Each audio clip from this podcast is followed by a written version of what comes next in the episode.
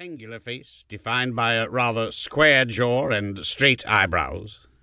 Under those brows were blue eyes, eyes that seemed full of mischief when he confronted her attacker, but were now regarding her with a great deal of concern.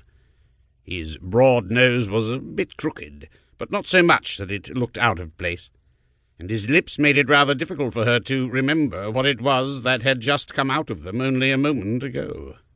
Kissable lips, she thought, just as she remembered how they were described in a novel she had finished reading only the week before. Olivia blinked in an attempt to remember what it was he had asked. My lady, are you unhurt?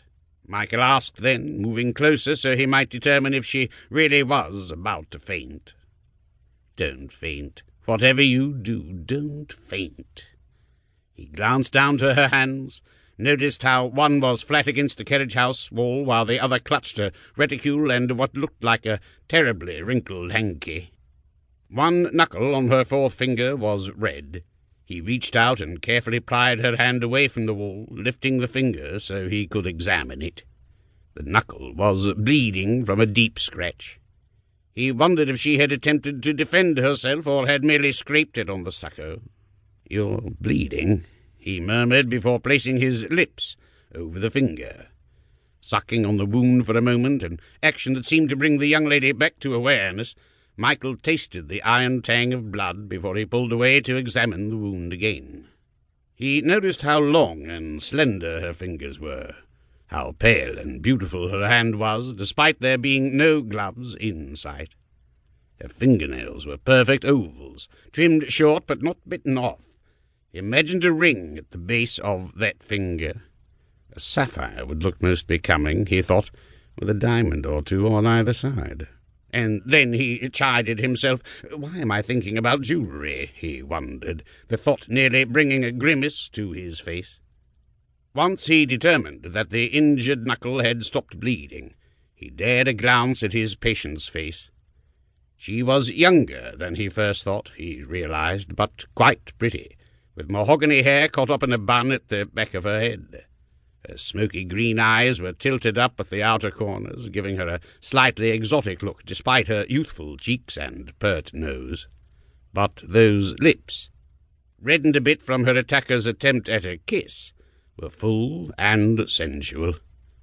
Kissable lips, he thought, and was about to find out for himself when he remembered he had just rescued her from such an assault. He took a step back. Staring at her rescuer, Olivia forced her mouth closed and dared a glance beyond the man. At least the yard was still abandoned. No one had witnessed Eli's attempt on her virtue, nor this man's unusual ministrations with regard to her finger.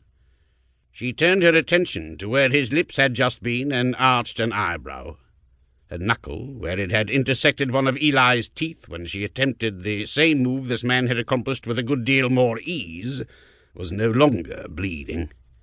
A shiver passed through her as she relived the sensation of his lips against her skin, how his warm hand had held hers with so much care. Was the man a doctor? Whoever he was, he was giving her that expectant look again, as if he expected her to say something. It appears I am now, Olivia answered finally, her eyes lifting to meet his. And to whom shall I address my gratitude? She wondered. Michael let out a breath he had been holding for that moment.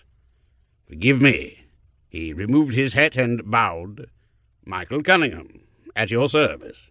He spoke formally. Giving him a smile, Olivia pushed herself away from the carriage house wall and curtsied. So this is Mr. Cunningham. Her father had made mention they would be hosting the man for a few days, something having to do with a business venture he was considering. Mr. Cunningham was certainly younger than she expected, giving her father's typical business associates. Olivia, she replied finally, reaching out with her hand to shake his. The man intercepted it with his own gloved hand and raised it back to his lips.